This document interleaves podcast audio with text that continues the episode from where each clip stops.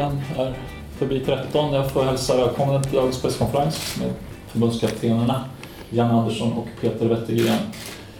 Eh, passa på tillfället här också. Tack Svensk Media för gott samarbete på fältet i Ryssland. Det kräver sin man och kvinna att göra det arbetet också. Vi har varit nöjda med samarbetet. Jag eh, vill också meddela här och nu att efter den här presskonferensen idag så kommer det vara semesterstängt eh, för Janne med flera, så att eh, de som sen vill komma åt Janne och andra i ledarstaben, så är det efter semester, det säga i augusti. Så att vi passar på tillfället här nu, och eh, när det sen blir frågor efter det här så väntar jag på mikrofoner som det är livesändningar. Och med det sagt lämnar jag med varm hand ordet över till Janne. Tack så mycket. Eh... Känns ju lite speciellt att vi sitter just här med tanke på att det är faktiskt fyrtioåtta dagar sedan som, som vi inledde den här V M-samlingen tjugotredje maj. Då hade vi också presskonferens här nere, så att det har hänt lite grann på vägen, får man säga. Ehm, inleda med att tacka alla supportrar som har följt oss. De som var i Ryssland, fantastiskt att kunna åka runt i detta stora land och stötta oss på det sättet som man gjorde. Och alla som vi har förstått har stöttat oss på hemmaplan. Ehm, kompisar och vänner och familj och andra som har hört av sig, hör av sig och säger att det har varit helt fantastiskt hemma i Sverige. Så ett stort tack. Och vi har känt stödet även om vi har varit långt borta. Så det har varit helt enormt. Så det, det vill vi verkligen passa på att tacka alla för. Sen eh, vill jag också tacka även på det här sättet. Vi hade utvärdering igår i eh, Galencic innan vi skildes åt. En med spelargänget och en med, med ledargänget. Eh, Är man uppe i fyrtioåtta dagar så då kan det lätt bli lite gnissel med många människor. Men så lite gnissel som det har varit de här fyrtioåtta dagarna, det är helt enormt alltså. Både, både från spelarhåll och ledarhåll. Verkligen liksom insett hur viktigt det är att bidraga med energi och bidraga hela tiden. Sen har man några dåliga dagar, det, på fyrtioåtta till och med jag hade någon som jag sagt, men då går man och lägger sig för sig själv och vilar en stund och sen kommer man tillbaka med ny energi, och det är så det har funkat hela tiden. Så att en väldigt stor del i att vi har lyckats hyfsat på planen har varit att vi har haft den här stämningen och mentaliteten och den gemensamma attityden i allt vi har gjort. Så att eh, enormt glad för det, för alla mina kära kollegor och för spelarnas inställning och attityd. Sen är det ju häftigt att kunna konstatera att vi, det är fyra lag kvar i V M. Och vi var, vi var med de som åkte ut precis innan semifinalen skulle börja. Det vill säga, om man, om man räknar väldigt positivt, så är vi delade femma i, i världen då. Och det tar nog lite tag att liksom smälta in den totalt. För att det är ju inte så att vi har haft tur och flyt och allting har rullat på väg, tycker jag heller. Utan vi, vi, har, vi har faktiskt förtjänat den här femteplatsen, om vi säger det. Och det är med enorm stolthet och glädje jag kan säga det. Det är fantastiskt bra gjort på det sätt killarna har genomfört det. Och vi tillsammans allihop. Så att eh, det var egentligen min lilla inledning. Eh, jag håller det, tror jag. Tack. Ja, då lämnar jag som sagt öppet för frågor och vänta som sagt gärna på mikrofon, så att de som följer det online och så vidare kan följa med. Tja, min namn som är Claesson. Nu med facit, jag vet att jag fått frågan förut, nu med facit i hand, eh, ni kom inte riktigt upp i minnet i England. Hur mycket påverkade brandlarmen som gick samma morgon? Är det någonting som ni har tänkt på efterhand? Ingenting alls. Eh, jag hatar att hitta kryckor och skylla på det. Det finns absolut ingenting att skylla på.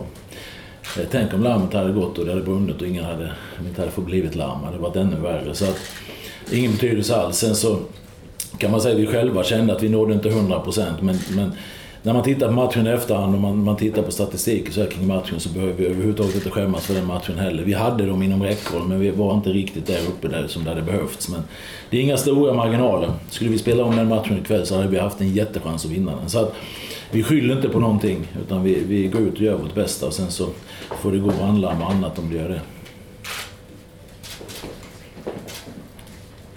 Om ni skulle spelat om den, säger du, vad skulle ni gjort annorlunda? Inte minst taktiskt, ni två.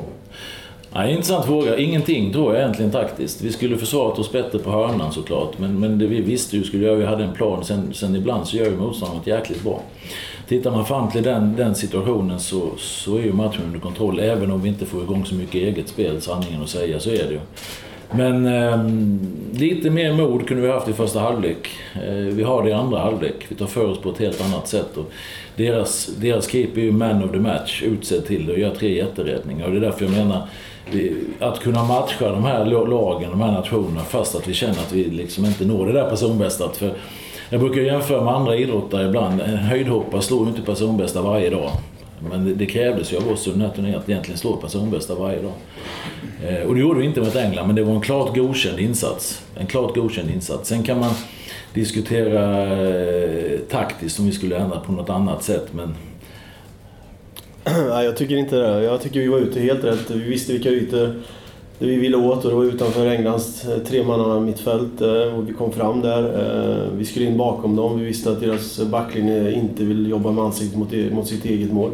Vi visste att det skulle bli väldigt få målchanser. England har varit, som vi själva, väldigt strukturerade i sitt försvarsspel. Vi skapar trehundra procentiga målchanser, och ska man vinna de här matcherna i en kvartsfinal i V M så behöver man göra mål på dem.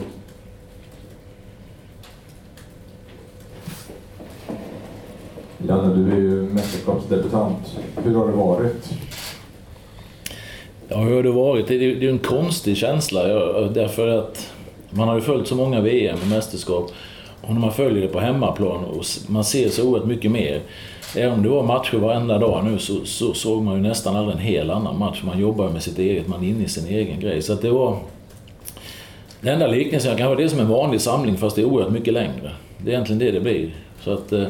Och då, som jag uttryckt någonstans, efter åtta nio dagar normalt så brukar jag vara helt slut efter en vanlig samling. Och nu är det fyrtioåtta dagar, så att, eh, det är väl det då. Man, man, eh, men samtidigt när det går bra och man får den energin från, från gruppen och, och i ledarteamet, vi har jäkligt kul tillsammans. Och jag tror det är en viktig del att man får inte ta, ta saker och ting på för stort allvar. Eh, varken sig själv eller, eller uppgiften så att säga, utan även kunna tillåta sig att ha roligt och tillåta sig. Arbetsglädje är ju när man, det är ju inte att man springer och skrattar åt allting hela tiden, men det är när man är ett gott gäng tillsammans och man känner fasen det här är, det är kul att gå på med. Då skapar man någon form av trivsel och arbetsglädje, och den har varit enormt stor. Och det tror jag är en förutsättning, för annars blir det nog lätt gnissel som jag sa innan. Men, men med det här gänget runt omkring, Peter i första hand, men, men även med övriga runt omkring så, så, så har det varit, de har gått, det har gått snabbt tiden. Det har gått väldigt snabbt de här dagarna. Så att eh, jag gör gärna om det. Janne, vad har du lärt dig både som tränare och, och kanske som ledare för, för ett lag under det här V M:et med de här tävlingsmatcher och utslagsmatcher som har varit? Alltså, jag tror det är svårt, det är svårt att sätta fingret så exakt på. Man får nog göra en liten större utvärdering. Vi hade ju utvärdering med ledarteamet och med spelarna separat igår, som sagt, innan vi skildes åt, och, och fångade upp grejerna från dem, för det är viktigt att ha med sig in i framtiden. Men sen kommer väl Peter att göra en egen utvärdering, och vi pratar såklart löpande om saker och ting. Men jag kan liksom inte säga att det är exakt det eller det eller det. Men det är ju mer att vi hade ju playoff mot Italien till exempel. Vi har ju spelat matcher innan som har gällt väldigt, väldigt mycket, och det är ju samma sak nu. Och det är ju en häftig känsla att, att vara med när så mycket står på spel alltså. Den är, den är brutalt häftig att få vara med. Men det hade jag ju varit innan också. Sen, sen lärdomar jag... Det får vi ta lite på, på ett annat sätt. Jag kan liksom inte säga exakt si eller så. Mer än att det är ju erfarenheter. Man samlar ju erfarenheter. Man lär sig nya grejer. Det kommer nya grejer. Men, men det är ju väldigt mycket detaljer och små grejer. Så där som man, man bygger på sin erfarenhet med. Mer än kanske att det är de här jättestora sakerna som, som har varit några lärdomar den här gången. Jag tycker också att man utvärderar och analyserar ju efter, såklart nu. Men man utvärderar och analyserar ju varje dag. Så att man hela tiden så försöker man ju fånga upp saker och ting och gå vidare och gå vidare. Den här processtänket som jag gillar då. Så, så att det är ju inte så att man kör det här och sen så utvärderas får vi se, utan det har varit massa små avstämningspunkter. Men egentligen som svar på din fråga så kan jag inte säga att det har varit något så här väldigt specifikt som jag kan komma på nu på det sättet. Utan många små grejer som man gör att man, man skaffar sig erfarenhet. De här dagarna direkt efter förlusten, hur var det, hur det känns? Gick det direkt över från besvikelse till stolthet, eller hur det känns? Det man pendlar i det tycker jag. Man, man pendlar från att, att eh, redan samlade spelarna på planen, för det var så många som var så jäkla ledsna att jag ville påminna dem redan där ute att, att det vi har gjort är bra.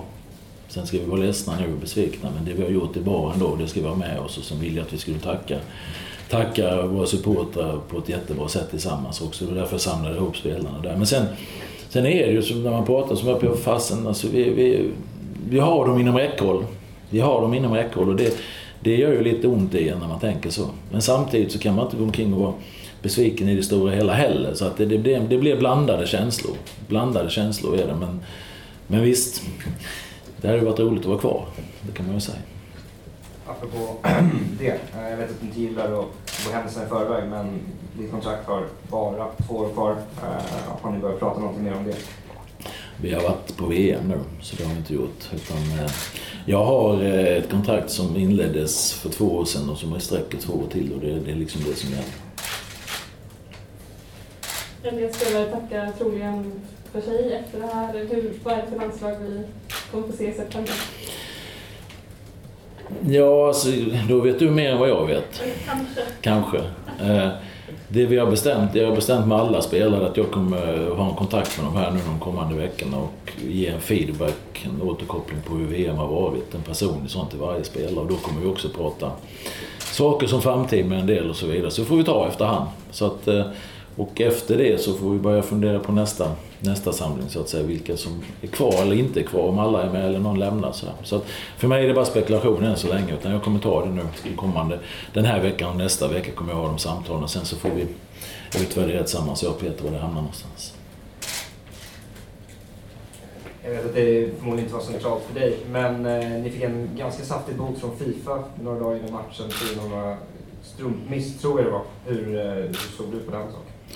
Nej, så jag tycker det var onödigt. Det är aldrig bra om man får böter. Sen var jag inte inblandad i processen så jag begrep inte riktigt vad det var, men liksom vad felet var. Men det är ju ingen som tycker det är bra att vi åker på böter. Självklart inte. Sen är det en fråga som liksom inte ligger konkret på mitt bord att hantera så att säga. Men, men självklart jättetråkigt och onödigt. Kan du eller någon annan förklara bara exakt vad var Granqvist strumpor eller jag uppfattar inte heller? Ja, det handlar ju om att eh... enligt FIFAs regulations så är ju speldräkten ett varumärke och det får inte förekomma andra varumärken synliga. Det är det som är den generella principen. Tack. Ja, när det gäller de som, eller, när det gäller de som då hade funderingar, det var ju fyra stycken i mixen. Gransson och, jag vet inte, man skulle tolka det, men han sa att han skulle ta snack med dig och höra hur du, hur du och han tänkte på det. Måste de liksom på något vis committa sig för två år eller kan man kan ni ta hösten och sen just med tanke på att han flyttar hem till Helsingborg, det är ju en stor omställning. Nej, alltså jag är ganska öppen i det fortfarande kring, kring och varje brukar alltid säga att man ska ha grundregler på något sätt, en grundinställning, men sen måste man också ha en flexibilitet och jag tror vi måste ha en flexibilitet, men det kan hända grejer på vägen. Det hände här under det här kvalet, vilket man nästan har glömt. Nu har vi pratat om det innan idag, jag Peter om Moskavän till exempel som klev på, men sen så märkte han att eh, det var inte så som han hade tänkt sig. Då valde han att kliva av halvvägs in i kvalet med, med all respekt på ett snyggt och prydligt sätt. Så att man kan liksom aldrig lämna några garantier utan det måste finnas en flexibilitet för de individuella önskemålen. Men vi, vi, jag vill liksom inte förekomma det nu egentligen, för det, det är precis så som jag säger att vi, jag, det jag sa till killarna går när jag kom om dem var att vi hörs av nu och så pratar vi lugn och ro när det här är över. En annan sak, det var flera spelare som uttryckte soppatorsk. England, de hade ju en väldigt lätt match mot Panama, de kunde vila nästan hela laget mot Belgien. Hur stor påverkan hade det, tror du? Ja, det är säkert påverkan och jag tror spelarna själva och vi, vi kände väl själva också att vi, vi Vi är där igen, det här tjatet om personbästa, vi kommer inte riktigt dit och det borde ju inte på att det var dålig inställning att man inte ville eller något sånt, utan att det fanns inte de där sista procenten och så, så kan det ju vara oavsett, ibland är ju, kan man ju spela matcher väldigt tätt och det ser jättebra ut hela tiden och ibland så kommer en match där det inte är så bra. Det är väldigt individuellt, olika för olika spelare och så vidare. Men det är klart att Englands möjlighet att, som de kunde göra, tror jag gjorde att de hade mer kräm. Trots att de hade en förlängning faktiskt innan så, så kanske de hade lite mer kräm i kroppen de här dagarna. Och sen så är det ju också att vissa spelare hos oss har ju inte haft så här enormt mycket speltid heller. Va? Och då går in och spelar så tätt som det blir. Eh, det kanske sliter lite mer. Tittar man alla spelare i... i i Englands trupp spelar i Premier League och där spelar de matcher, de spelar mycket matcher, så det är också en vana vid det här med täta matcher som, som kanske de hade lite mer än vad vi hade. Det kan vara en liten del, några procent här var så, som påverkade. Janne, vad, vad blir viktigt nu för att kunna bygga vidare på den här framgången och, och få med sig det till um, först Nations League och sen kommande E M? Nej, alltså ja, vad blir viktigt är ju, alltså, det vi har pratat om under det här mästerskapet är att vi har, vi har skaffat oss goda gemensamma erfarenheter. Och det är ju väldigt bra. Peter, jag har ju, Peter har ju varit med innan på mästerskap, men inte som förbundskapten. Och många spelare som inte har varit på ett V M och så vidare. Men vi har spelat mot väldigt, väldigt starka nationer och gjort det bra. Jag har bara förlorat två matcher. Och det, eh, Tyskland hade vi fram till slutsekunderna, va? Och har faktiskt plusstatistik av oss ut på mål i den matchen. Mot England kan man säga att ja, vi räckte inte riktigt till, men vi är ändå inte så jäkla långt ifrån. Och sen så är det segrar och vi höll, höll nollan i matcher och så vidare. Så det är väldigt mycket positivt som man tar med sig. Och har man den gemensamma erfarenheten så, så blir det någon form av plattform att bygga vidare på. Sen exakt hur och sådär, det får vi se. Vi, vi kommer ju göra en fotbollsmässig analys och fundera kring framtiden också, såklart, som jag sa innan. Va? Så att, ja, du får säga något. Jag vet inte vad du tar med mer. Nej, men allt det här som vi har jobbat med sedan vi började med första matchen mot Holland. Man måste ha en tydlig struktur, en tydlig grund att stå på. Det kan man ju också se i V M, att lag som har ett tajt försvarsspel, ganska lågt stående lag, är de som har haft stora framgångar. Och det kan ju bero på mycket, men i en klubb kan du jobba med en process, framförallt när det gäller sista tredjedelen i ditt anfallsspel, under varje träning. Här har du ganska kort tid på det. Jag tror fortfarande på, i alla fall på landslagsnivå, att man måste börja bygga en bakifrån och sen ha en, en stark grund, en, en stark struktur. Det är svårare för lag som samlas då och då med spelare från olika klubbar att sätta ett bra possessionspel, framförallt sista tredjedel. Det är mycket möjligt att Andreas Granqvist har gjort sin sista landskamp, vi ska inte gå händelser på förväg, men det kan vara så. Och i så fall, vem ser du, eller vem eller vilka ser du som potentiellt avtagare till kaptenspinnen? Då går vi händelserna i förväg, och det gör vi inte, precis som du själv sa. Okej. After the match against England, what was it in the three-man midfield that you tried to exploit or you tried to use to your own advantage? And uh, how far can they go? What do they need to do to make it to the final in Moscow? Oj.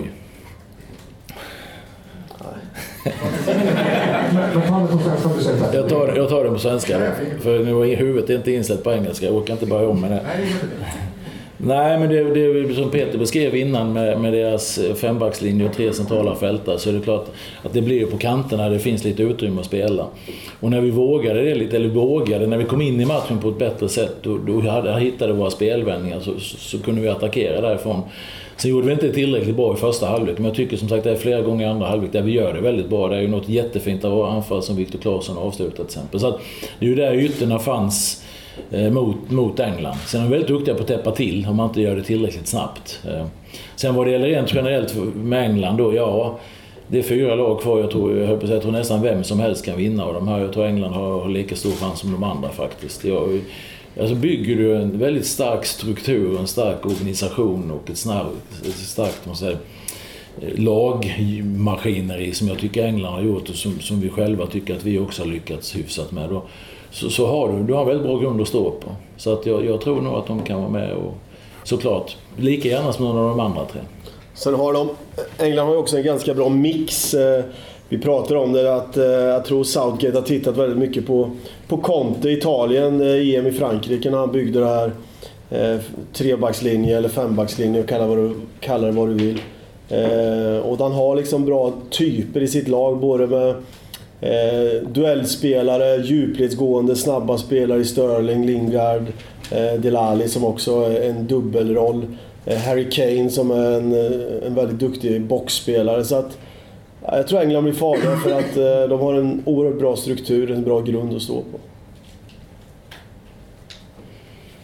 Eh, Janne, inför det här mästerskapet tittar ni bakåt en del för att hämta erfarenheter. Kommer ni, eller vad kan ni göra för att det inte ska bli en nittiofyra baksmälla, för då Då leder man kvar lite väl mycket i den sommaren som man varit och så. Eh, alltså mitt och Peters sätt att jobba, det är ju processinriktat, att hela tiden gå vidare. Och det är därför jag menar också nu att vi har redan under det här mästerskapet liksom processat saker in på väg. Och nu, nu är det ju, nu ska vi få vila några, några dagar och veckor, men sen är det ju full fart framåt och inte hänga kvar i det här. Jag har sagt det innan, vad då är då. Och då kommer V M tjugo arton kommer verkligen vara då, utan sen är det nu, då är det en ny höst och då ska vi in och tävla i, i Nations League, och sen så har vi en spännande lottning i ett E M-kval som börjar nästa år, lottningen andra december eller någonting, så det är verkligen, det är bara att mata på framåt, och det är mitt sätt att jobba, så jag, kan, jag kommer inte göra på något annat sätt än vad jag har gjort hela resan hittills så att säga, utan att jämföra med hur det var, hur det var nittiofyra någon annan gång, utan vi, vi måste framåt, vi måste vidare. Det som har varit ska man lära sig någonting och ta med sig erfarenheter om, men sen, sen måste man framåt. Man kan inte hamna, bli fast i gammalt, oavsett om det är bra eller dåligt så ska man inte fastna i gammalt, utan det gäller att lärdomar och sen gå vidare verkligen. När jag släpper ner Expressen här så tar vi två sista frågorna sen och så kommer Janne och Peter finnas tillgängliga en liten stund här efteråt också. Eh, er fantastiska V M-resa inbringade en del pengar till förbundet, jag tror det är runt sex miljoner eller någonting. Tycker du att pengar bör användas? Hur ska man fördela dem? Oj. Ja. eh... Jag, jag har ju inte varit anställd så länge och jag har inte så mycket koll på hur de här grejerna funkar. Men, men det är väl så att man gör olika satsningar, det finns olika projekt som man kan lägga dem på och så vidare. Det, att bredden i svensk fotboll ska ta del av de här pengarna är väl ganska tydligt i form av utbildningsfrågor och utbildning och så vidare. Så, att det, jag gör, så som jag har förstått att man har gjort tidigare tror jag det är ungefär samma att göra nu. Att det ska bli en... någonting som kommer hela, hela Sveriges fotboll till del på något sätt. Det är väl, det är väl jätteroligt att det kommer in pengar till oss. Ett